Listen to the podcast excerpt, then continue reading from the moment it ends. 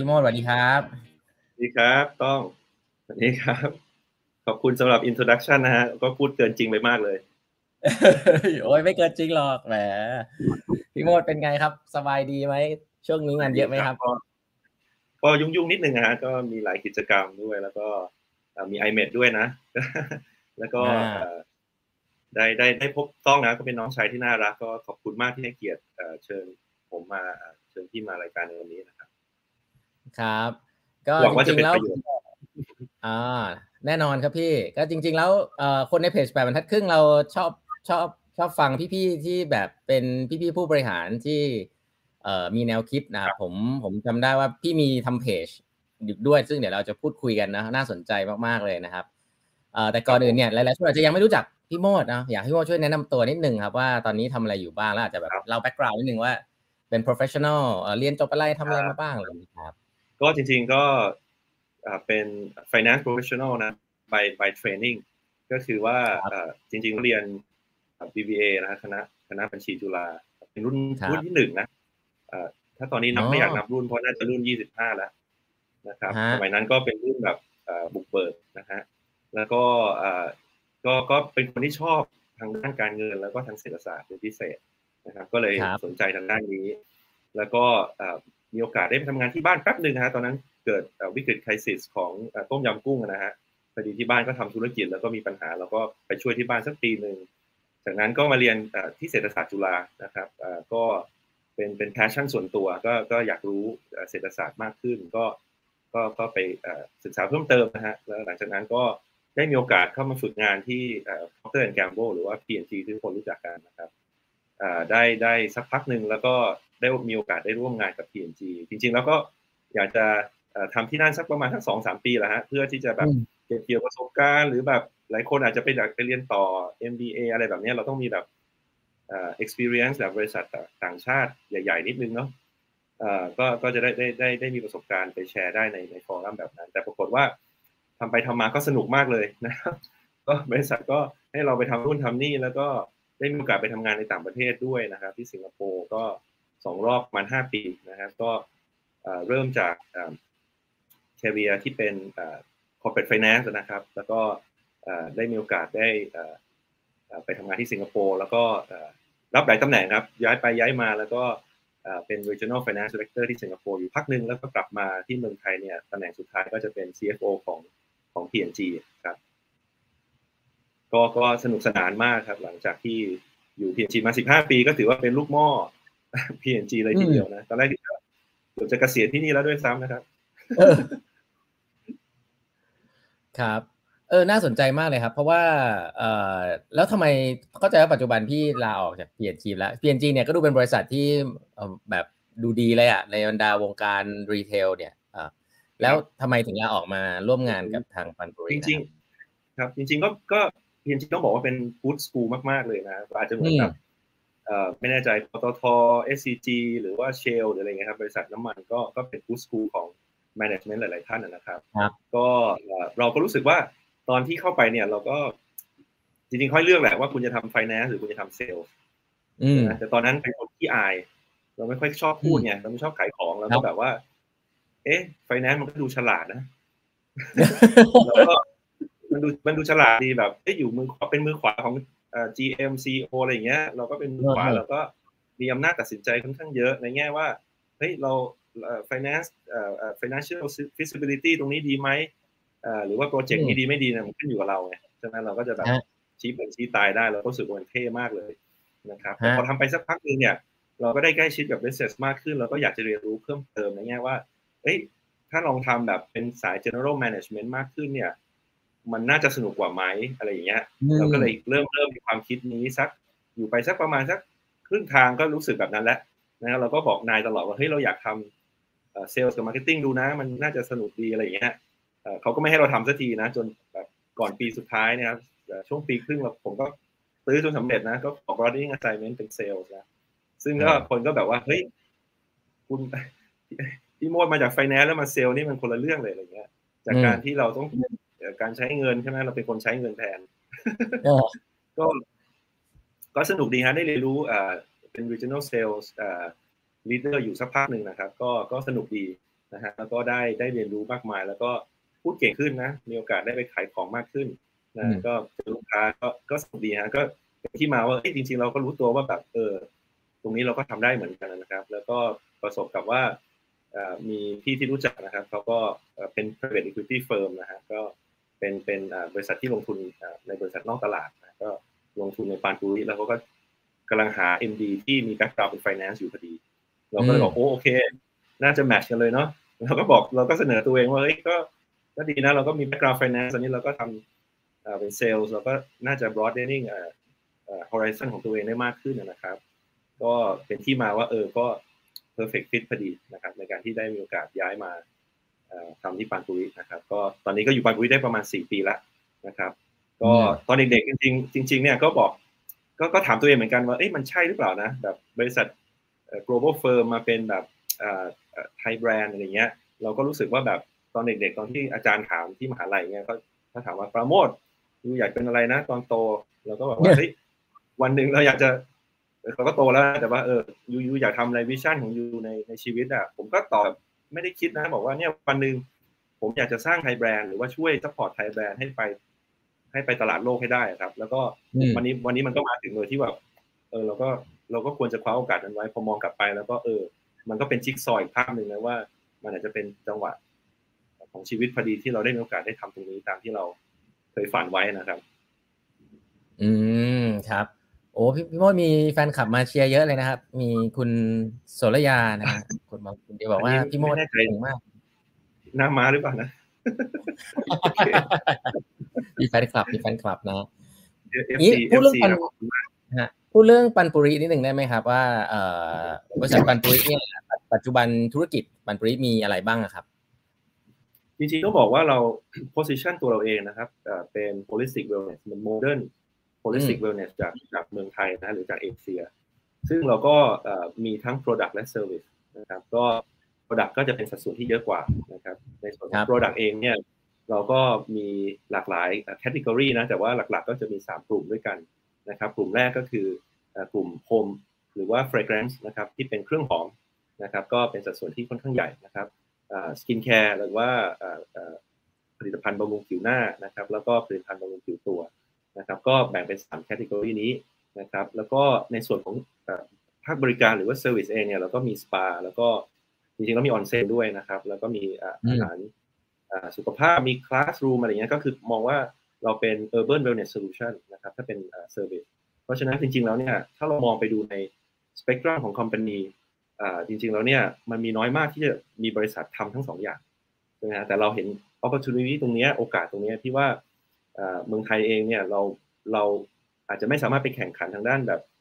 high science แบบญี่ปุ่นหรือว่าแบบ quick fix แบบเกาหลีนะแบบเขาเรียกอะไรศัลยกรรมแบบ บี บี ครีมหรืออะไรเงี้ยไอ้พวกนี้คือเป็นเป็นเทคโนโลยีของเกาหลีใช่ไหมแต่ว่าถ้าเรามองถึง competitiveness หรือว่าศักยภาพในการแข่งขันของเมืองไทยเนี่ยเราก็ต้องมองว่าเออ holistic wellness หรือว่าเอ่อ sensorial นะครับหรือว่าเอ่อรูปรสกลิ่นเสียงสัมผัสเนี่ยโดยเอ่อที่เราเรียกว่าเอ่อเอ่อสุขภาพองค์รวมเนี่ยน่าจะเป็นจุดแข็งของเรานะครับที่เราสามารถที่จะสร้าง credibility ให้กับแบรนด์เราได้นะครับเพราะฉะนั้นเราก็จะเห็นว่าส่วน service เนี่ยเป็นส่วนเสริมนะครับกับกับ product ได้เป็นอย่างดีนะครับเพราะฉะนั้นก็อาจจะมีน้อยแบรนด์แล้วกันที่สามารถจะทำทั้งสองอย่างได้นะครับเราก็จะอยู่ตรงจุดนั้นพอดีนะครับอืมครับลูกค้าเป็นใครครับลูกค้าเป็นต่างประเทศหรือเป็นไทยเป็นหลักลูกค้าเป็นไงบ้างครับก็เดี๋ยวอาจจะขอเล่าแบ็คกราวน์นิดนึงนะคืออาจจะเกี่ยวกันถึงเรื่องโควิดด้วยอันนี้เล่าสนุกๆอ่าเป็นประสบการณ์ที่แชร์ให้ฟังก็จริงๆแชร์ให้ฟังในหลายฟอรัมเพราะว่าเราก็เอ่อมีอุปสรรคค่อนข้างมากนะครับก็จากจากวิกฤตการณ์โควิดก็คือเมื่อก่อนเนี่ยลูกค้าเราส่วนใหญ่เนี่ยเป็นต่างชาติถูกมั้ยฮะก็ก็นักท่องเที่ยวบ้างต่างชาติที่อยู่ในเมืองไทยบ้างนะครับสัดส่วนของลูกค้าคนไทยเนี่ยจริงๆน้อยกว่าสัดส่วนลูกค้าต่างชาติค่อนข้างมากจริงๆแล้วต้องบอกว่าหลายๆแบรนด์ในเมืองไทยอะครับที่ค่อนข้างป๊อปปูล่ากับทัวริสต์เนี่ยสัดส่วนเนี่ยเป็นแบบนั้นนะครับทีเนี้ยพอโควิดปุ๊บลูกค้าหายไปเลยนะฮะเกินครึ่งอย่างเงี้ยยกตัวอย่างนะครับเราก็ต้องปรับตัวแต่ว่า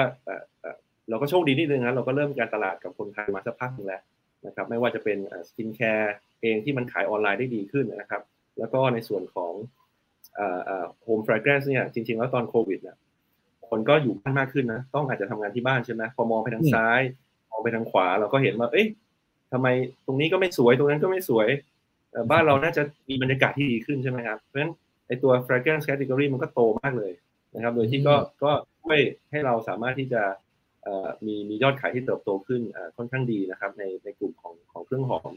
นะครับเพราะฉะนั้นลูกค้าคนไทยเนี่ยก่อนโควิดกับหลังโควิดเนี่ยเราเติบโตขึ้นมาจริงๆแล้วสามเท่ากว่านะครับจากที่เราไปมีนะครับก็เพราะฉะนั้นเนี่ยตอนนี้เราเราก็กล้าพูดได้เต็มปากว่าสัดส่วนลูกค้าไทยไทยกับต่างชาติเนี่ยน่าจะครึ่งๆละนะครับจริงๆแล้วตอนนี้อาจจะไทยมากกว่าด้วยนักท่องเที่ยวยังไม่กลับมาอืม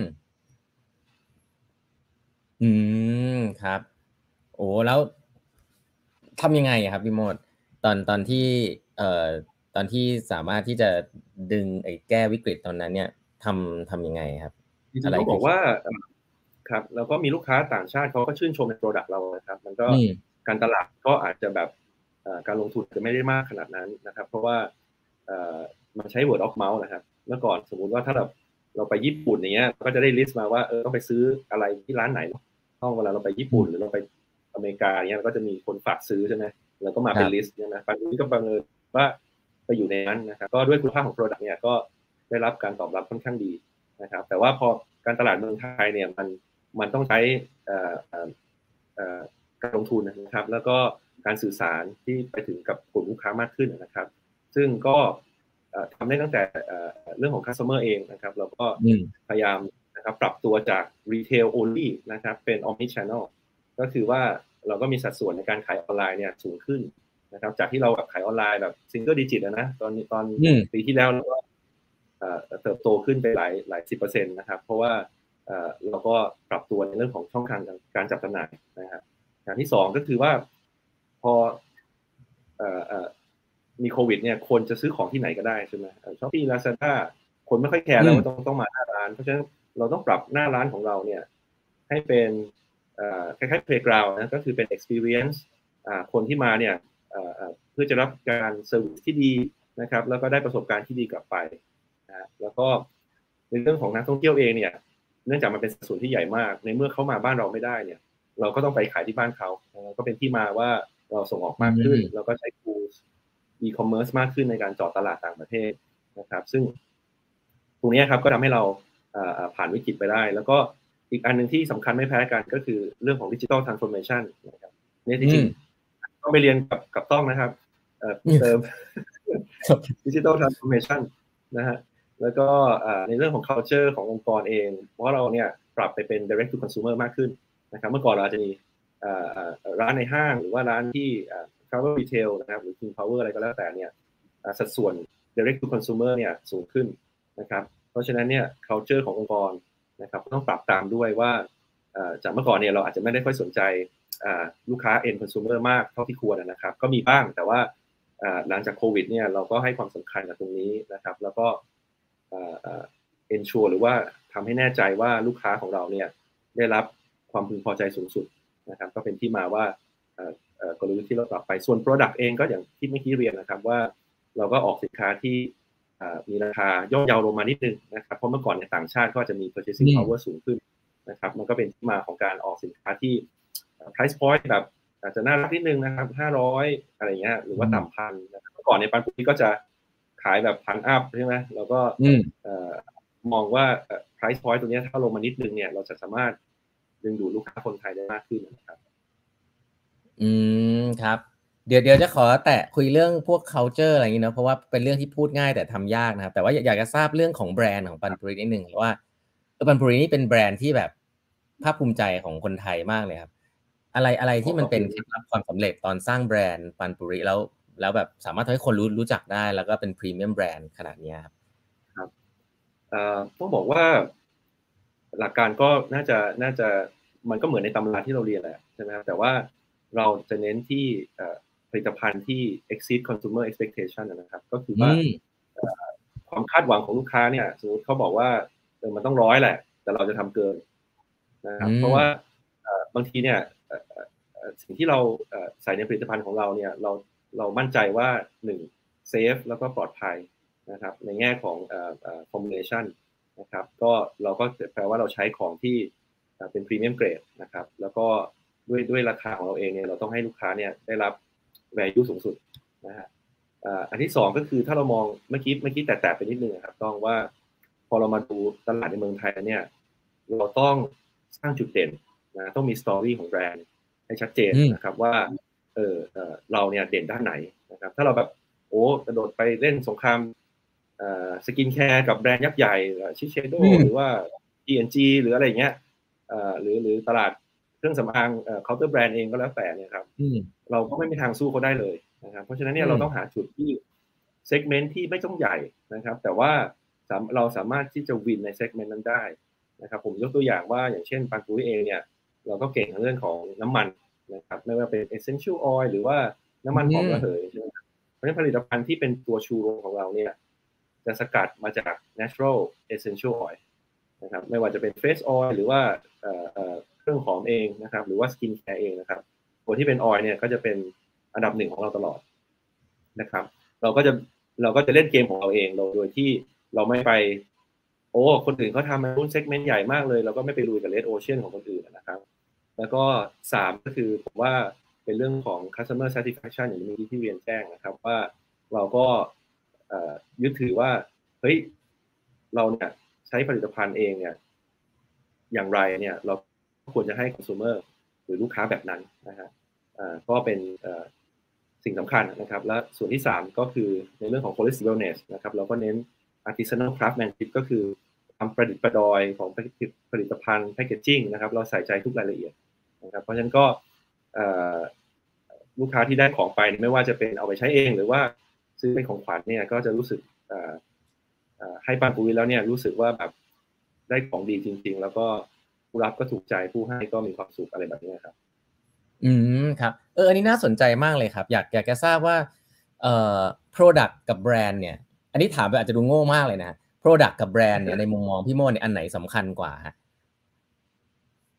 product กับแบรนด์เหรอฮะผมว่าจริงๆมันไปทั้งคู่นะฮะแต่ว่าถ้าถ้าจะให้เลือกแบบตอบแบบฟันธงเลยผมว่ามันเริ่มที่แบรนด์เนาะเพราะว่าแบรนด์จะ define character ของ product ถูกไหมฮะถ้าเรามี product อันนึงแล้วเราเอาแบรนด์อะไรก็ได้มาใส่อ่ะผมว่ามันมันก็ผิดฝาผิดตัวนะสมมติสมมติว่าผมเอาเพจไฟว์ minutes มาใส่ไปบรรทัดครึ่งมันก็คนละคาแรคเตอร์เนาะใช่ไหมต้องก็ก็อาจจะเสียใจนิดนึงว่าเออต้องมาเป็นเป็นอะไร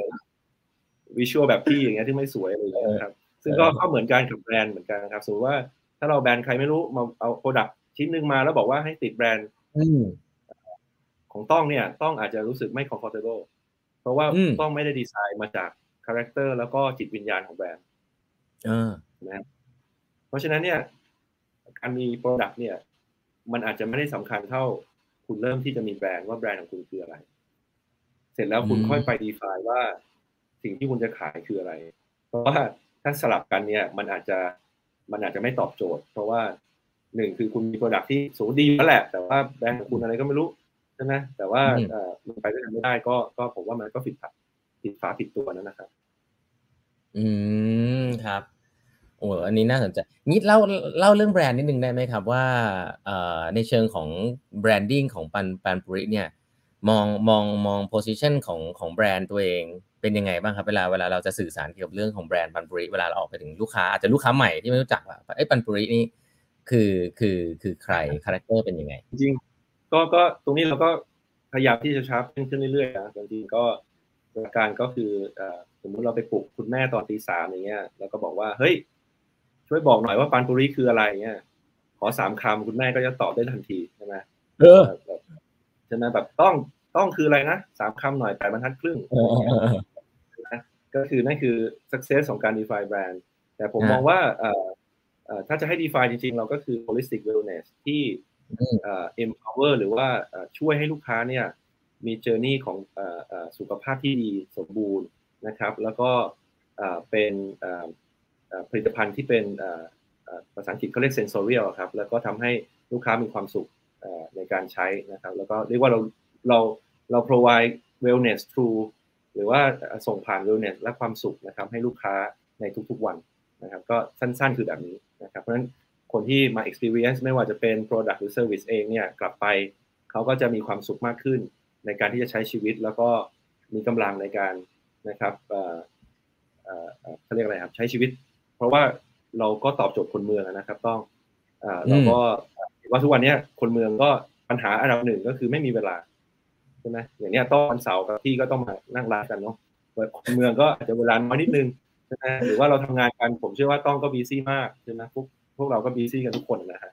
ก็ต้องยอมรับใช่ไหมว่าว่าเราบีซี่มากแต่ว่าถ้าจะมีโมเมนต์ทุกๆโมเมนต์ที่เราไปได้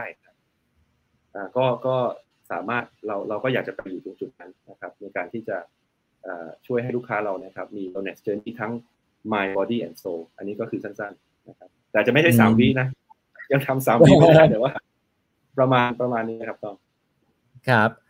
เอ่อตะกี้เราแตะเรื่อง culture นิดนึงอ่ะครับว่าเอ่อ culture ที่พยายามจะเปลี่ยนแปลงเนี่ยมันมันเป็น culture ทางด้านไหนแล้วก็เอ่อทำเปลี่ยนแปลง culture นี่ยากมั้ยครับมันมันพูดง่ายแต่มันทำยากเหมือนกันนะหลายๆองค์กรก็พยายามจะทำใช่ครับจริงๆเคยเล่าในฟอรัมของพี่เอนุกรมนะในรายการเอ่อ Have a nice day จริงๆเดี๋ยวอาจจะเล่าในอีกมุมนึงแล้วกันครับเอ่อจะย้อนความนิดนึงว่าก่อนที่จะไปถึง culture ครับมันมันต้องเริ่มจากเราต้องการอะไรในองค์กรก่อนนะครับว่าจริงๆแล้ว culture เนี่ยมันจะต้องสอดคล้องกับเป้าหมายขององค์กรครับถ้าเกิดสมมุติว่าเอ่อเอ่อยกตัวอย่างบริษัทเก่าพี่ก็ได้นะ พี แอนด์ จี เนี่ย culture ก็ต้องเป็นแบบอ่าอาจจะค่อนข้าง rigid หน่อยเพราะว่าเป็นองค์กรที่ใหญ่นะเขาต้องการระเบียบใช่มั้ยเรามีเป็น manufacturing หรือว่าเอ่อบริษัทที่เป็นแบบผลิตจ๋าๆเลยอย่างรถยนต์อย่างเงี้ยใช่มั้ยต้องอาจจะไม่แน่ใจว่า background engineer ใช่มั้ยครับก็จะแบบSix Sigma อะไรที่แบบโอ้ culture มันจะ rigid มากเลยใช่มั้ยแต่ว่าถ้าเราเอา culture เนี้ยมาใส่กับ startup เอส ซี บีX เท็น เอ็กซ์ อะไรอย่างเงี้ยหรือหรือ เอ ไอ เอส ซี บี เนี่ยก็อาจจะมันมันผิดหาผิดตัวเนาะใช่ไหมฮะเพราะฉะนั้นเราก็ต้องบอกว่า culture มันจะ define เอ่อไม่ใช่สิเอ่อเป้าหมายขององค์กร purpose ขององค์กรองค์กรนะครับมันจะ define culture ของเรานะครับต้องตอบตรงนี้ก่อนนะทีนี้พอเราเรารู้แล้วแหละว่าเออเป้าหมายของเราคืออะไรใช่ไหมอย่างปันปุ้ยเองเนี่ยก็จะต้องเน้นเพราะเราเป็นบริษัทเล็กใช่ไหมฮะเราเนี่ยเราต้องแล้วก็เราเราก็ play ใน niche segment นะครับเราก็ต้องเน้นเอ่อ creativity นะครับอะไรที่บริษัทใหญ่ทำเราไม่ทำนะครับหรือว่าอะไรที่ทำแล้วเราเราเราต้องไปทำตามคนอื่นเนี่ยเราก็ไม่ทำเหมือนกันนะครับเพราะฉะนั้น creativity มาก่อนนะครับหรือว่า artisanal craftsmanship ที่เราพูดถึงนะครับว่าการประดิษฐ์ประดอยเนี่ยมันถึงสำคัญมากนะครับเพราะฉะนั้น product ที่ออกมาเนี่ยมันต้องสวยนะฮะมันต้องมันต้อง eye captive หรือว่าแบบ head turning อะไรอย่างเงี้ยครับเพราะว่าเพราะว่าเราก็ให้ความสำคัญกับตรงนี้นะครับแล้วเราก็มีองค์ประกอบคุณภาพที่ที่สูงกว่าในแง่ของการตัดสินใจนะครับเราต้องตัดสินใจได้อย่างรวดเร็วเพราะฉะนั้นเนี่ยเราจะใช้จุดแข็งของบริษัทเล็กเนี่ยให้เป็นประโยชน์นะครับเพราะฉะนั้น culture มันจะ define ด้วยเอ่อเอ่อ purpose ข้างบนนี้ทีนี้ว่าถามตอบคำถามต้องนะครับว่าที่ background อย่างนิดนึงเอ่อตอบคำถามต้องว่าทำไมเอ่อทำยังไงนะ culture มันได้ยากเพราะจากประสบการณ์นะยากจริงๆนะครับเพราะว่าไม่ได้บอกว่าโอ้ผมเก่งกว่าคนอื่นนะแต่ว่าเอ่อเราก็เจอปัญหามามากนะครับทุกวันนี้เราก็คิดว่า culture เราก็ดีขึ้นนะครับแล้วมันมันเป็นเหมือน journey ละกันนะครับว่าเราต้องทำไปเรื่อยๆนะครับแล้วก็มัน start กับมันมันเริ่มจากผู้นำนะครับทีนี้ผู้นำมันก็จะแบ่งเป็นเรื่องของความเชื่อแล้วก็ภาษาอังกฤษเขาเรียก conviction อ่ะนะความเชื่อก็คือว่าเราเชื่อในสิ่งหนึ่งสิ่งใดสิ่งหนึ่งเนี่ยมากเลยนะครับจนเราคิดว่ามันจะต้องเกิดขึ้นในองค์กรนะครับและผู้นำเนี่ยเปลี่ยนความเชื่อตรงนี้มันกลายเป็นความศรัทธานะเหมือนเหมือนผมยกตัวอย่างซีฟจ็อบหรือว่า Apple เองเนี่ยที่เชื่อมั่นอย่างแรงกล้าว่า product ของเขาต้องต้องเนียบต้องให้ consumer หรือว่าผู้ใช้เนี่ยเอ่อเอ่อแฮปปี้มากๆเลยนะโดยไม่ต้องร้องขอนะแล้วก็ดีไซน์ที่สวยมากแล้วก็ลูกค้าก็ยอมจ่ายเงินใช่มั้ยเพราะฉะนั้นเนี่ยเอ่อพอมันเป็นอย่างนี้ปุ๊บเนี่ยมันจะเกิดเฟสในองค์กรนะครับก็เริ่มจากผู้นำเองเอ่อของบางอย่างเราอาจจะต้องทำให้เป็นตัวอย่างนะครับของบางอย่างเราอาจจะต้องส่งเสริมให้มันเกิดขึ้นได้จริงนะครับโดยที่ว่าคนแรกๆเขาอาจจะไม่รู้หรอกว่าเราคาดหวังอะไรนะครับบางอย่างเราก็อาจจะต้องให้ให้เขาลองดูหรือว่า demonstrate ให้ดูหรือว่าแสดงให้ดูนะครับเราอาจจะต้องมีทิปเล็กๆในการสร้าง culture อย่างเช่นเรามี culture board นะครับเราก็อาจจะมี culture board ในแง่ว่าเออถ้าพนักงานหรือทีมไหนเนี่ยแสดงถึง spirit แล้วก็ culture ที่เราอยากได้เนี่ยเราก็จะให้รางวัลในทีมนั้นกับทีมนั้นนะครับพอคนเห็นเริ่มเห็นว่าอ๋อโอเคองค์กรเนี่ย value ในสิ่งนี้ทุกคนก็จะเริ่มปรับตัวแล้วก็เริ่มทำตามนะครับเอ่อก็ก็เป็นอะไรที่ผมว่าเป็น journey มันไม่ใช่แบบโอเคพรุ่งนี้เปลี่ยน culture เราให้ตื่นมาตีห้าเปลี่ยน culture อย่างข้ามคืนอย่างนี้มันมันก็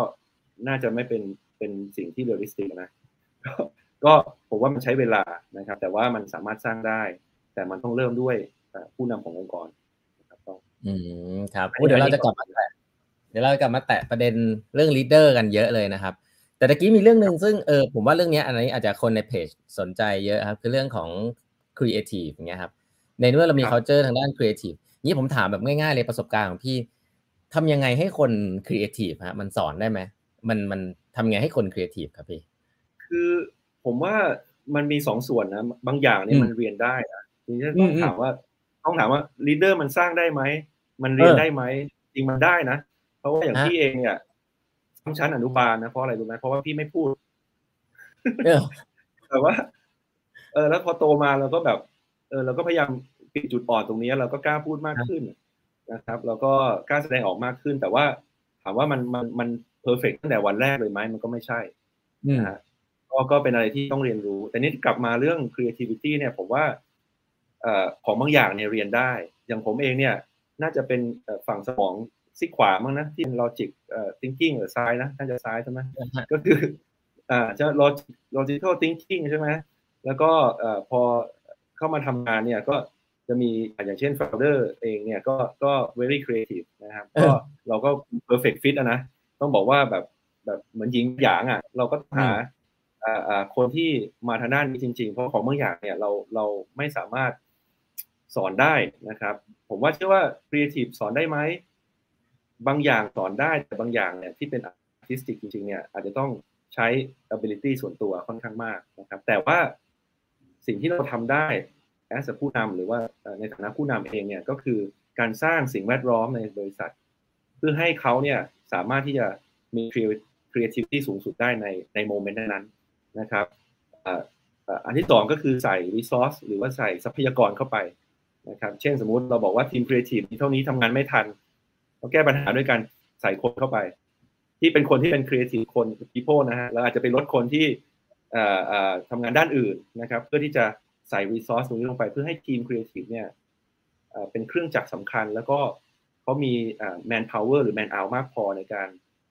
สร้างสรรค์ผลงานออกมานะครับแล้วก็ถ้าเราไม่รู้จริงเราก็ถอยออกห่างๆให้เขาแสดงออกนะครับบางทีเราต้องเชื่อเราต้องเชื่อกัดการบางทีผมมาเนี่ยเราก็มาจาก school ที่เป็น consumer product นะเราก็มอง art อีกแบบหนึ่งใช่ไหมเอ้ย art มันต้องเป็นแบบนี้ใช่ไหมเราว่าอันนี้ไม่สวยใช่ไหมแต่ผมก็จะเรียนรู้ว่าแบบนี่ก็จะเรียนรู้ว่าเออบางทีเนี่ยเราเรามองความสวยไม่เหมือนกันงั้นเราต้อง step back แล้วบอกว่าเออจริงๆแล้วเนี่ย creativity เนี่ยมันต้องมันต้องเอ่อ test แล้วต้องให้เขาเนี่ยเอ่อแสดงความเอ่อความคิดสร้างสรรค์ออกมาให้ได้มากที่สุดนะอันนี้ก็คิดว่าเรียนรู้ได้ไหมเรียนรู้ได้แต่ว่าอาจจะต้องการคนที่มี talent พอสมควรนะครับไม่ไม่สามารถที่จะสร้างจากเอ่อคนที่อาจจะไม่ครีเอทีฟเลยนะครับแต่ว่าถ้าพูดถึงครีเอทีฟในแง่ของใครก็ได้ครีเอทีฟเนี่ยเราถ้าไม่พูดถึงเรื่องอาร์ติสติกนะครับก็ต้องให้เขาลองนะครับปัญหาคือว่าปัญหาขององค์กรจริงๆเนี่ยหลักๆก็คือว่าเราไม่ค่อยให้คนได้ลองเสี่ยงเท่าไหร่นะฮะอย่างประสบการณ์เองเนี่ยเวลาเราเรามาจากองค์กรใหญ่นะต้องก็มาจากองค์กรใหญ่นะเวลาเราทำอะไรที่มันเสี่ยงขึ้นมาเนี่ยเราต้องผ่านด่านประมาณสิบด่านถูกไหม finance ซี เอฟ โอเอ่อ director คนนู้นคนนี้เอ่อ legal อืม ซี อี โอ ไปถึง ซี อี โอ เสร็จไม่รู้จะได้ทำเปล่าด้วยถูกไหมมันเสี่ยงมากเลยมันนู่นนี่นั่นใช่ไหมแต่พอเราเราอยู่สตาร์ทอัพหรือเราอยู่บริษัทที่เล็กลงเนี่ยเอ่อ appetite กับการทำให้มัน fail เนี่ยมันสูงมากเลยนะลองก็ไม่เป็นไรผิดก็ไม่เป็นไรแต่ว่าเราอย่าไปทำอะไรที่มันผิดพลาดจนแบบว่าบริษัทรับไม่ไหวนะครับเพราะว่าจริงๆบริษัทเล็กเนี่ยที่เล็กกว่าหรือว่า เอส เอ็ม อี เองเนี่ยบริษัทกลางเนี่ยผิดพลาดได้แต่ว่าไม่ใช่ผิดพลาดในแง่ว่าเอ้ยทำให้บริษัทกระทบกระเทือนในฐานะการเงินนะครับแต่ว่าเราตัดสินใจได้เร็วแล้วเราลองได้ตรงนี้เนี่ยมันก็ช่วยทำให้ความคิดสร้างสรรค์เนี่ยมันถูกเทสถูกไหมบางทีเราเราอยู่ในสิ่งแวดล้อมที่ไม่สามารถเทสตรงนี้ได้อะแล้วเราก็ไปบอกลูกน้องว่าเฮ้ยคุณไม่มีความคิดสร้างสรรค์แต่จริงๆแล้วก็จะมีก็ได้แต่คุณไม่เปิดโอกาสให้เขาแสดงออกมาอืมก็ก็คิดว่าคิดว่าน่าจะเป็นแบบนั้นว่าเรียนรู้ได้นะครับยกเว้นบางประเภทที่เป็นแบบอาร์ติสติกจริงๆอาจจะต้องใส่คนแบบนั้นแต่ว่าเราสามารถสร้างสิ่งแวดล้อม ให้เกิดความคิดสร้างสรรค์ที่มันเป็นประโยชน์กับบริษัทได้จริงๆนะครับอืมครับโอ้ฟังแล้วมันลิงก์กับเรื่อง leadership เยอะพอสมควรนะฮะเรื่องผู้นำนะครับเอ่อมีพี่น้องนะพี่น้องมามาเป็นแฟนคลับด้วยครับขอบคุณพี่น้องนะฮะขอบคุณพี่น้องครับขอบคุณพี่น้องเกรงเลยนะครับตะกี้เราเล่นแต่เพื่อนๆยังไม่เกรงนะอันนี้อันนี้ผมผมเกรงเลยพูดไม่ออกเราเล่นนะครับไม่เกรงไม่เกรงนะครับอย่างนี้คุยต่อเลยเพราะว่าจริงๆแล้วเอ่อเข้าใจว่าพี่โมดเอ่อทำเพจโปรโมทเพจไหนครับพี่เพจอะไรครับเอ่อเดี๋ยวชื่อนะครับเอ่อ ไฟว์ Minutes Leadership by Pramo นะครับตอนแรกที่ตั้งออกมาจริงๆเนี่ยบางคนก็ล้อว่าพี่ตอนนี้ฉายาเป็นพี่โมดห้านาทีนะครับดีที่เป็นห้านาทีไหมแบบอ๋อพี่โมดห้าวิอะไรเงี้ยเดี๋ยวไปแข่ง พี เอส เจ็ดวิก็ก็ไม่ได้ขายถังเช่าหรืออะไรนะแต่ว่าจะบอกว่าเราเราเราอยากจะให้ข้อคิดดีๆทางด้าน leadership ภายในห้านาทีอ่านจบห้านาทีอาจจะอ่านประมาณ สองถึงสาม นาทีนะครับแล้วก็เป็นข้อความสั้นๆนะครับประมาณหนึ่งหน้ากระดาษเท่านั้นเองนะครับแล้วก็ให้ข้อคิดดีๆดีๆจบในตอนนะครับเพื่อ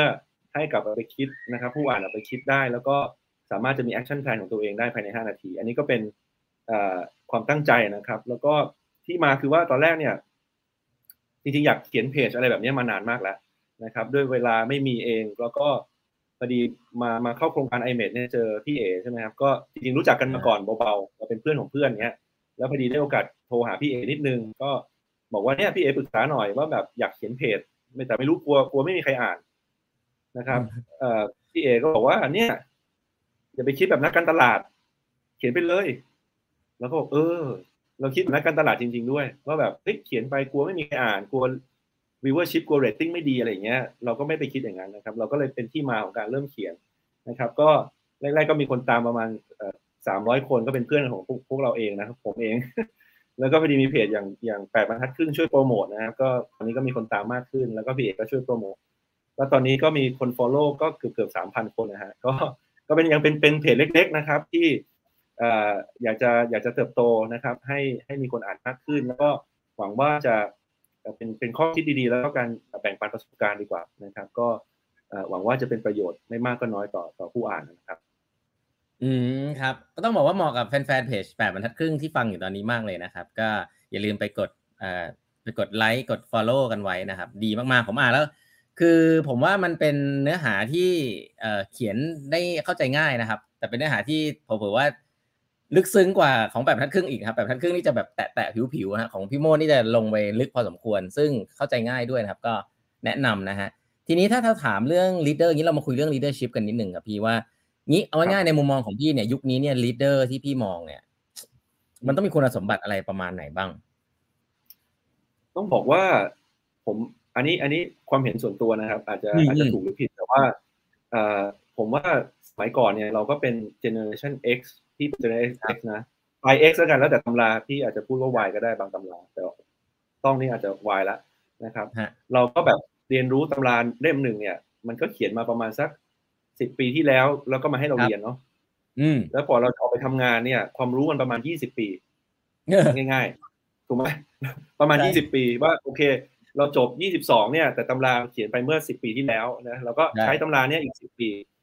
ใช่ไหมฮะแต่ทุกวันนี้เนี่ยผมว่าความท้าทายของผู้นำก็คือว่าเราไม่สามารถจะ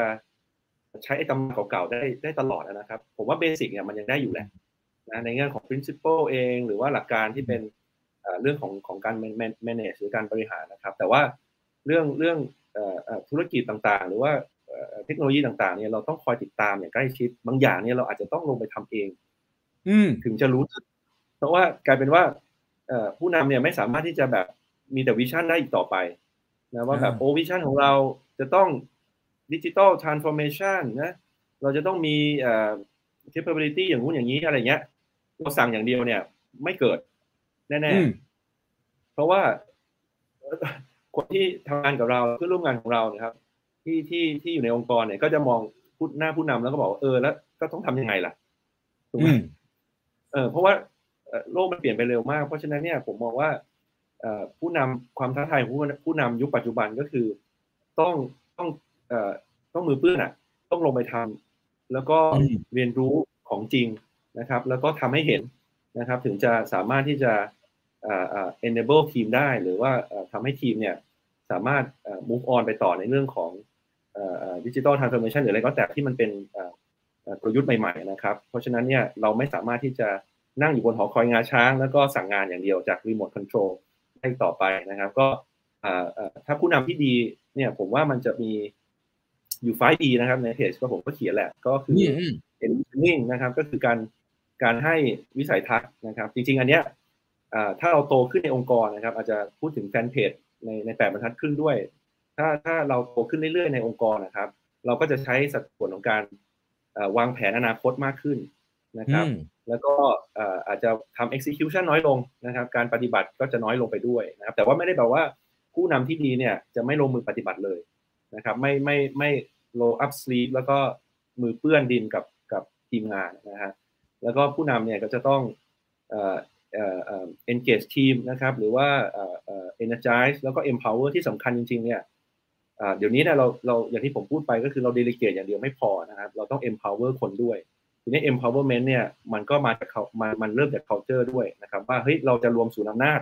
อันนี้ไม่ใช่การเมืองนะเราจะรวมศูนย์อำนาจเราจะหรือเราจะอันนี้เป็นแปดบรรทัดขึ้นนะรวมศูนย์ศูนย์อำนาจว่าเราจะกระจายอำนาจให้กับคนแล้วก็ empower เขาให้เขารู้สึกเป็นเจ้าเข้าเจ้าของแล้วก็สามารถที่จะทำผลงานได้ดีขึ้นนะครับแล้วก็ในแง่ของ capability เองเนี่ยเราก็อันนี้ผมชอบมากเลยเป็นเป็นผู้นำในดวงใจของผมก็คือที่บาร์นะพานุอินทวัฒน์เอาเดอร์เกรฮาวแกก็บอกว่าเนี่ยผู้นำทหารผู้เขาเรียกอะไรกองทัพนะเดินได้ด้วยสปีดหรือด้วยความเร็วของพลทหารแถวสุดท้ายอืมเพราะฉะนั้นเนี่ยถ้าเกิดว่าเราไม่ได้ดูแลพลทหารแถวสุดท้ายเนี่ยองค์กรก็ก็เร็วที่สุดก็คือเท่านั้นแหละนะครับแล้วเราต้องต้องไปด้วยกันนะครับเราต้องสร้าง capability ก็คือผมว่า challenge ของผู้นำถ้าให้สรุปก็คือในในในยุคนี้ครับต้องเรียนรู้ไปด้วยนะครับแล้วก็ทำไปด้วยโดยที่ไม่สามารถที่จะมีแต่วิชั่นอย่างเดียวแต่ว่าไม่ลงไปปฏิบัติกับกับทีมได้นะครับผมมองนะครับอืมตะกี้พี่โมดพูดถึง ห้า อี เอ่อครับมีอะไรบ้างนะฮะ ห้า อีเอ่อ envisioning นะครับก็คือมีวิสัยทัศน์นะครับเอ่อ engage ทีนี้เรามีวิสัยทัศน์แล้วถ้าเราไม่บอกใครเนี่ยก็ไม่มีใครทราบเนาะก็ต้อง engage ทีมบอกอ้าวโอเคต้องพี่คุยด้วยหน่อยนะหรือว่าเรามีทีมอ่านี่ก็มีทีมอ่ะเรา engage กันเราเราคุยกันว่าเอ๊ะทำได้ไหมวิชั่นแบบนี้มันเป็นจริงได้ไหมอะไรเงี้ยก็คือก็คล้ายๆกับฉันทำแล้วได้อะไรในองค์กรอ่ะคนคนในองค์กรก็จะบอกเออถ้าผมทำแล้วได้อะไรนะอะไรเงี้ยเราก็ต้อง engage เขาว่าเออมันหมายถึงอะไรในชีวิตเขานะครับแล้วก็อาจจะ empower เขานะครับก็ E ที่สามคือ empower หรือ energize คนว่าเฮ้ยทำแล้วมันดีนะแล้วทำแล้วเขารู้สึกเป็นเจ้าเข้าเจ้าของนะครับแล้วก็ E ที่สี่ก็คือ enable ก็คือการที่สร้าง capability ของทีมอย่างที่ผมพูดว่าเอ่อเอ่อเอ่อเราจะเก่งอยู่คนเดียวเนี่ยเป็นไปไม่ได้นะครับเราจะเก่งได้เท่ากับเอ่อเอ่อเอ่อคนที่คนที่เอ่อเอ่อเอ่ออาจจะแย่ที่สุดของทีมก็ได้นะครับเพราะฉะนั้นเราไม่สามารถจะทิ้งใครไว้ได้เลยนะครับและ E สุดท้ายก็คือ execute นะครับก็คือแปลว่าอย่างที่ผมบอกครับสัดส่วนของการลงมือปฏิบัติเนี่ยมันจะลดลงเรื่อยๆถ้าเราเติบโตในองค์กรนะครับแต่ว่าไม่ได้หมายความว่ามันจะเดือดสูญเลยนะครับเพราะฉะนั้นสถานแล้วแต่สถานการณ์นะครับว่าบางสถานการณ์เนี่ยเราแค่บอกบอกวิชั่นนะครับทีมที่เก่งอยู่แล้วนะก็ก็ทำได้ถึงจบเลยนะครับเราไม่ต้องไปยุ่งแล้วนะครับแต่บางสถานการณ์เนี่ยในบางงานที่มันเป็นงานใหม่แล้วแล้วแล้วองค์กรเราอาจจะยังไม่มี capability เนี่ยผู้นำเองอาจจะต้องลงไป execute เองด้วยซ้ำนะครับเพราะฉะนั้นเนี่ยตรงนี้ผมมองว่ามันเป็นสเปกตรัมที่ยืดหยุ่นนะครับแล้วก็เป็นส่วนผสมที่ทุกคนเนี่ยผมอาจจะฝากคำถามกับกับคุณคุณคุณต้องแล้วก็แฟนเพจว่าแบบเอ้ยเนี่ยถามตัวเองว่าวันนี้เราทำอะไรมากกว่ากันนะครับในในชีวิตประจำวันบางคนบอกโอ้เราก็ execute เยอะเลยนะก็ฉะนั้นเราไม่ค่อยกลับมา step back แล้วก็มองว่าไอ้ภาพรวมเนี่ยเราไปในทิศทางที่ถูกหรือเปล่านะครับอาจจะฝากตรงนี้เป็นข้อคิดด้วยครับอืมพี่ว่าเห็นว่ามันมี trap หรือมันมีความเข้าใจผิดอะไรบ่อยๆเกี่ยวกับเอ่อผู้บริหารในในองค์กรอาจจะเป็นองค์กรไทยมั้ยฮะว่าแบบเอ๊ะมันมี culture อะไรบางอย่างซึ่งมันทำให้อาจจะเป็นความเข้าใจผิดๆว่าแบบเฮ้ยผู้นำมันต้องเป็นประมาณนี้อะไรเงี้ยแต่จริงๆแล้วยุคนี้อาจจะใช้ไม่ได้อะไรเงี้ยเอ่อผมมองว่าเอ่อสักครู่นะครับ ต้องเห็นนะครับครับโอเคอ่าพอดีเน็ตพี่อาจจะช้านิดนึงอ่าจะบอกว่าอ่าความเข้าใจที่ผิดๆก็คือว่าอ่าถ้าเราเนี่ยอ่าโทษทีนะครับพอดีเน็ตมันตกกระตุกนิดนึงเห็นเห็นไหมฮะก็ต้องได้ยินครับได้ได้ได้ยินได้ยินอ๋อได้ยินนะครับได้ยินหมดเลยผมว่าพิทฟอร์อันหนึ่งที่เมื่อกี้ก็แตะไปแล้วนะครับก็คือว่าการที่เราเนี่ยมอบแต่นโยบายแล้วก็ไม่ไม่ลงไป engage แล้วกันนะครับก็คือว่าเราบอกว่าเนี่ยสั่งไปแล้วนะครับหรือว่าเราเนี่ยมอบหมายไปแล้วแต่ว่าไม่มีคนร่วมมือนะครับเพราะฉะนั้นมันก็จะมีการที่แบบว่าเอ้ย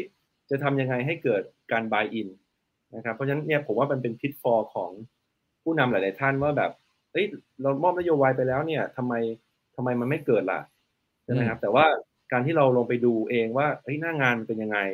นะครับติดขัดปัญหาหรือเปล่านะผมว่าอันนี้สำคัญมากกว่านโยบายด้วยซ้ำนะครับแล้วก็ตรงนี้ครับก็ก็จะทำให้เกิด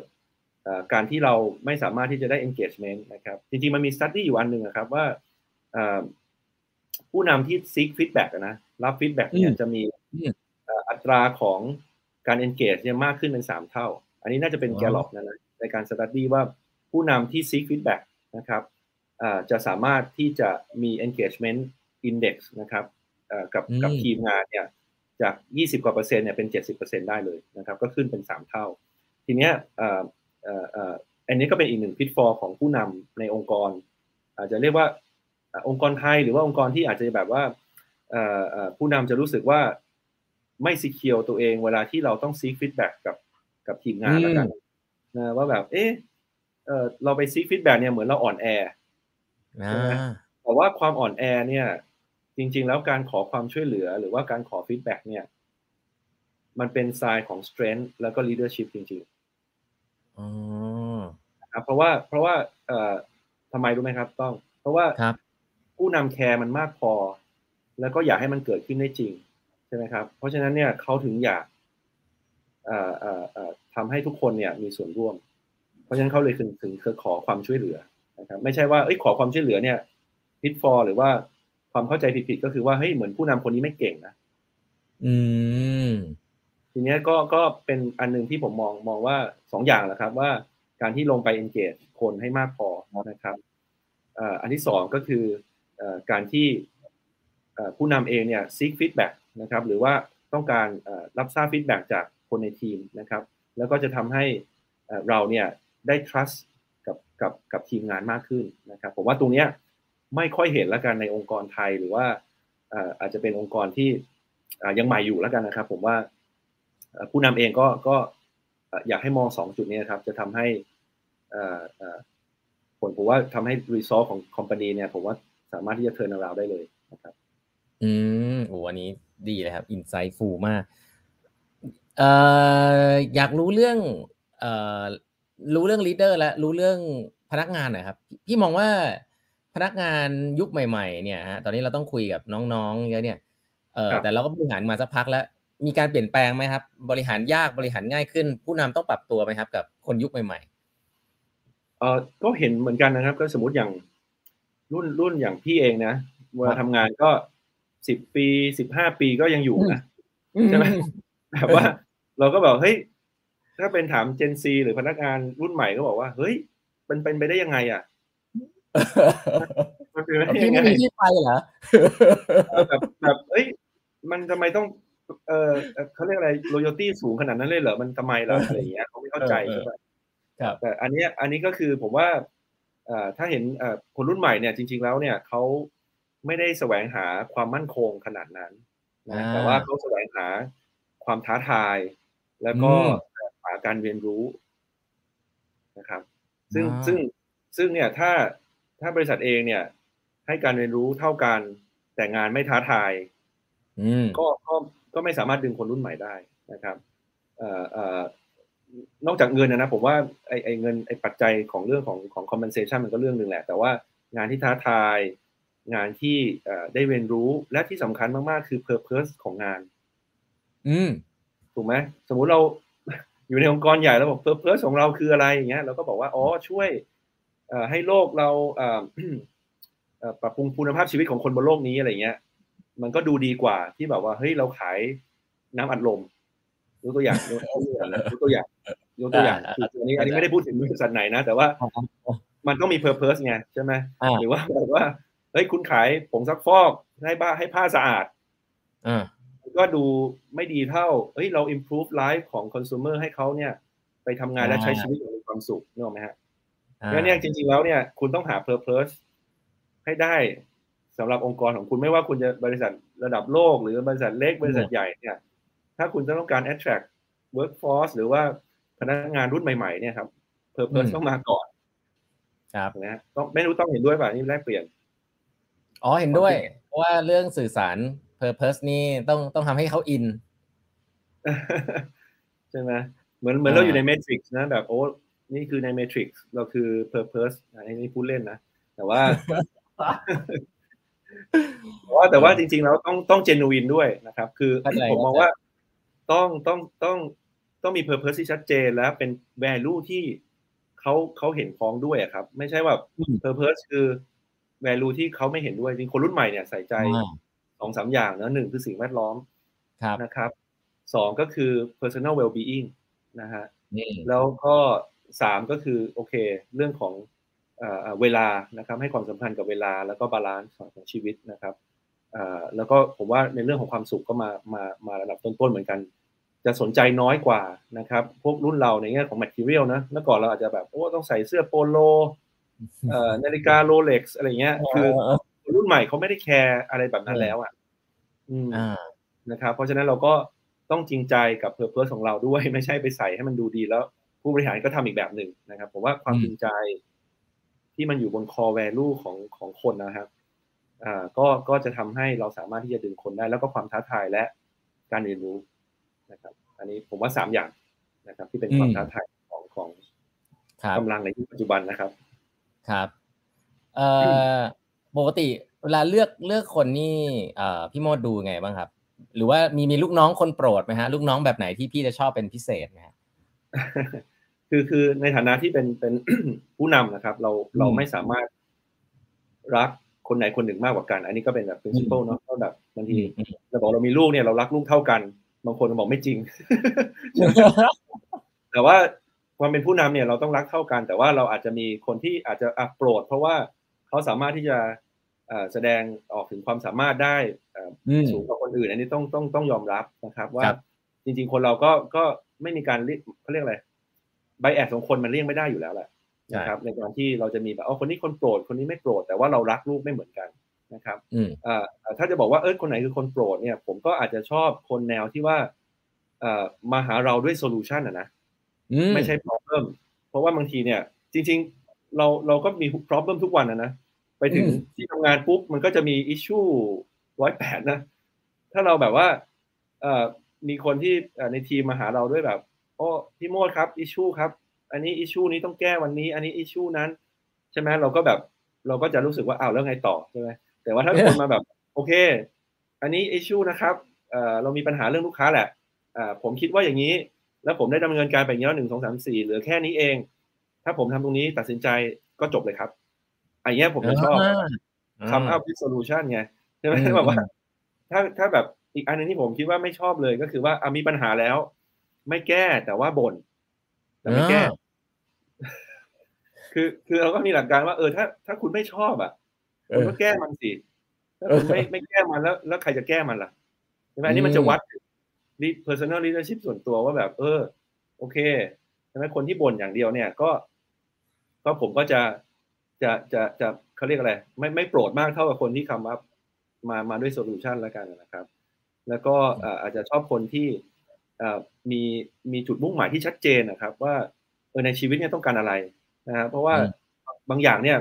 เราไม่รู้หรอกว่าอาชีพนี้มันใช่หรือเปล่านะถ้าต้องมองว่าถ้าให้แนะนำแบบเฮ้ยวันนี้คุณทำอะไรอยู่ไม่รู้แต่คุณไม่ชอบเลยแล้วคุณไม่รู้ด้วยมันทำไปเพราะอะไรเนี่ยอันนี้ผมว่ามันยากแล้วว่าคุณคุณทำเพราะอย่างอื่นแล้วอ่ะโอเคผมเข้าใจนะว่าแบบบางทีก็เออเอาเงินเดือนเลี้ยงชีพอะไรเงี้ยทุกคนก็ต้องการเงินเดือนเลี้ยงครอบครัวเนาะผมเองก็เหมือนกันทีเนี้ยนั่นต้องบอกว่าเราเราเอ่อต้องมองในจุดมุ่งหมายของชีวิตนะครับว่าเราจุดสุดท้ายแล้วเราต้องการอะไรวันนี้เนี่ย อย่างที่เล่าให้ฟังเนี่ยตอนที่ทำ พี เอ็น จี แรกๆเนี่ยผมก็ไปอยู่ในโรงงานนะตื่นตีห้านั่งรถบัสไปทำงานแบบบางนากิโลเมตรสามสิบแปดเนี่ยเป็นโรงงานผลิตอะไรเงี้ยแล้วก็ทำเป็น cost analyst แบบ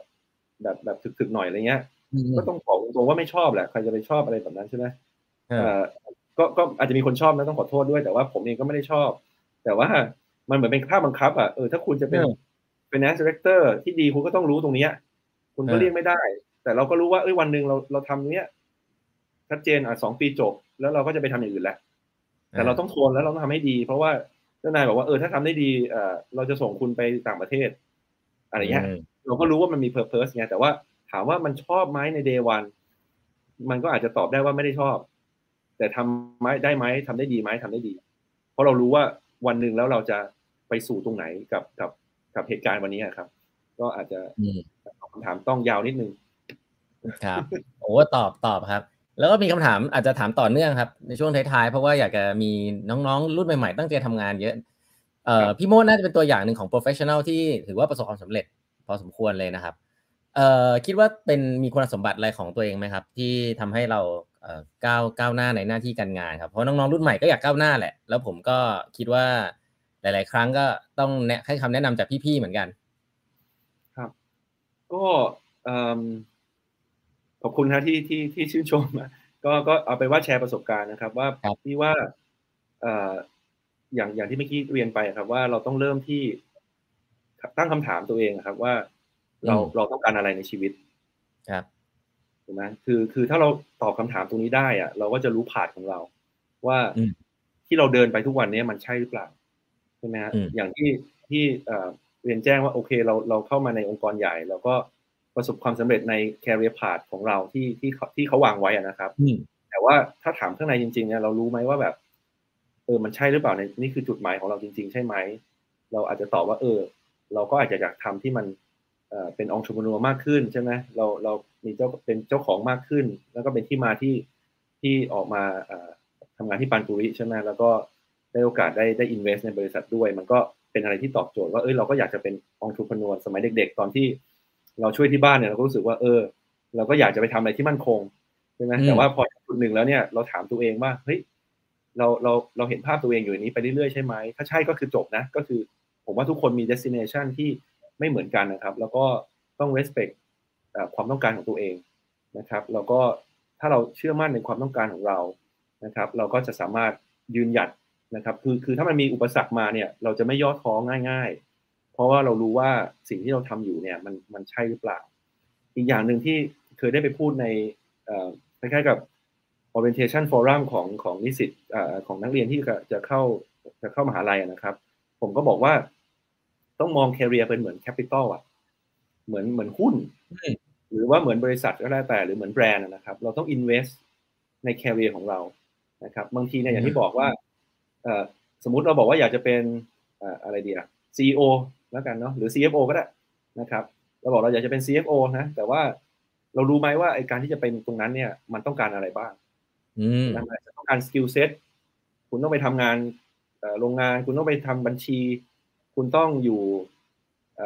commercial finance financial analysis นะครับรู้ถึง commercial term ต่างๆนะครับคุณอาจจะต้องรู้ regional structure บ้างอะไรอย่างเงี้ยยกตัวอย่างนะยกตัวอย่างนะครับหรือว่าทำโปรเจกต์ต่างๆเนี่ยคุณก็จะสามารถที่จะ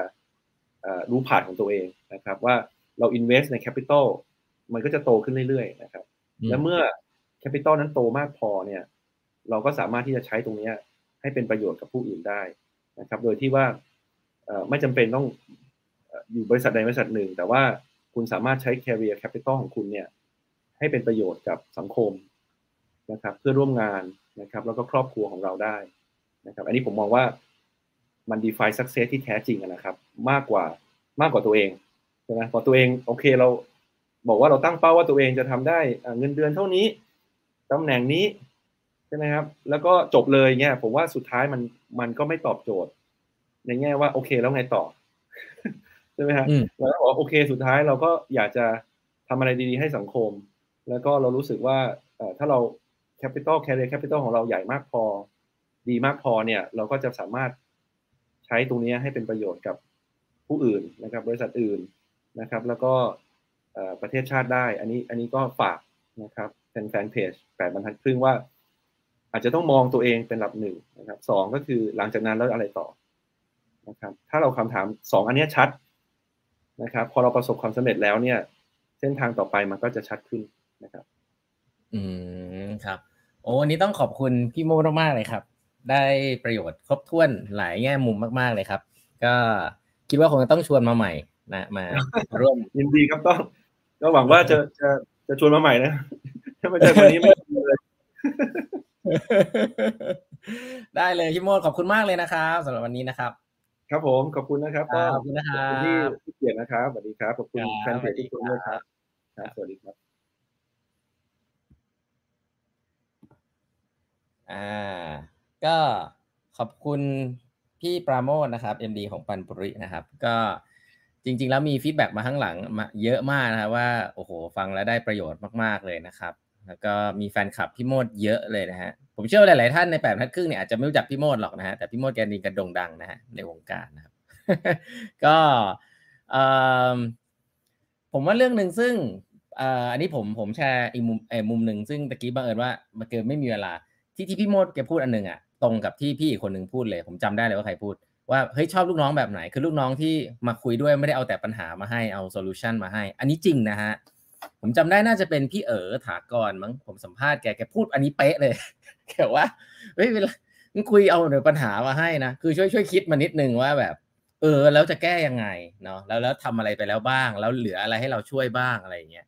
ผมว่าอันนี้อาจจะเป็นเรื่องเล็กๆน้อยๆนะแต่ว่าตะเกียบเอิญมันก็ทริกเกอร์เหมือนกันว่าผมก็เป็นงั้นเหมือนกันนะครับว่าจริงๆแล้วเอ่อพี่ๆที่เป็นน้องๆเนาะนี่เป็นเทคนิคง่ายๆว่าพี่ๆเนี่ยก็ปัญหามีปัญหาอยู่แล้วแหละน้องๆอาจจะไม่รู้พี่ๆเขาไม่ได้มีหน้าที่ไปเล่าปัญหาให้น้องนะส่วนใหญ่มีน้องเล่าปัญหาให้พี่บ้างกว่าแต่ว่าถ้าเรามีปัญหาแล้วเรามาปรึกษาเนี่ยถ้ามาพร้อมกับโซลูชันบางส่วนเนี่ยโอ้คุณก็อาจจะได้คะแนนเยอะพอสมควรนะก็อาจจะเป็นอันนึงซึ่งเป็นเป็นแฮกแฮกของการทำงานได้เพราะว่าเพื่อนๆเราไม่รู้เพื่อนๆเรานึกว่าพูดแต่ปัญหาได้ให้พี่ช่วยอะไรเงี้ยนะฮะก็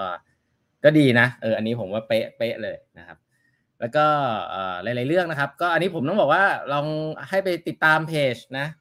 ไฟว์ Minutes Leadership นะผมเขียนไว้ให้ละนะครับข้างๆตรงนี้นะครับก็ไฟว์ Minutes Leadership by Pramo นะครับก็เนื้อหาดีเข้าใจง่ายนะครับแล้วก็โอ้เป็นเรื่องที่ผมชอบแบบผมชอบเพจแบบนี้ที่คนที่เขาทำมีประสบการณ์มาเขียนเองอะเนาะแล้วก็มันก็จะ simple นะครับอ่านแล้วก็จะอ่ะก็ทำแบบนี้ประมาณนี้แต่อย่าไปกับเบียร์อย่าไปเชื่ออะไร หนึ่งร้อยเปอร์เซ็นต์ ก็เอาไปดูแล้วก็เอาไปทำตามเท่านั้นเองนะครับก็วันนี้ก็คิดว่าน่าจะได้ประโยชน์นะครับก็สามทุ่มกว่าละนะครับไงวันนี้ก็ขอบคุณทุกทุกท่านที่ติดตามเพจแปดบรรทัดครึ่งนะครับก็ยังติดตามคอนเทนต์ในหลายรูปแบบได้ใครที่ฟังวันนี้แล้วก็สามารถที่จะกด subscribe ใน YouTube Channel นะครับเรามีไลฟ์กันทุกๆสัปดาห์นะครับกับผู้บริหารแล้วก็มีพอดแคสต์ทำทุกวันนะครับก็ทาง Apple ฟังในทาง Apple ทาง Spotify นะครับแล้วก็ใน Facebook Page นะครับก็มีคอนเทนต์ที่เราลงเรื่อยๆนะครับแล้วก็มี ไลน์ โอ เอ ด้วยนะแบบทัดเครื่องมี ไลน์ โอ เอ นะฮะทำมาเป็นยุคแรกๆเลยนะครับตอนนี้ยังทำอยู่นะก็ไป subscribe กันได้นะครับเครื่องหมาย add แล้วก็ eighthalf นะ e i g h t h a l f นะครับก็เป็น channel ของแบบทัดเครื่องนะครับที่ subscribe กันได้นะครับโอเควันนี้ก็ประมาณนี้ครับของปากของคอแล้วเดี๋ยวพบกันใหม่สัปดาห์หน้านะครับขอบคุณทุกๆท่านมากเลยนะฮะสวัสดีครับ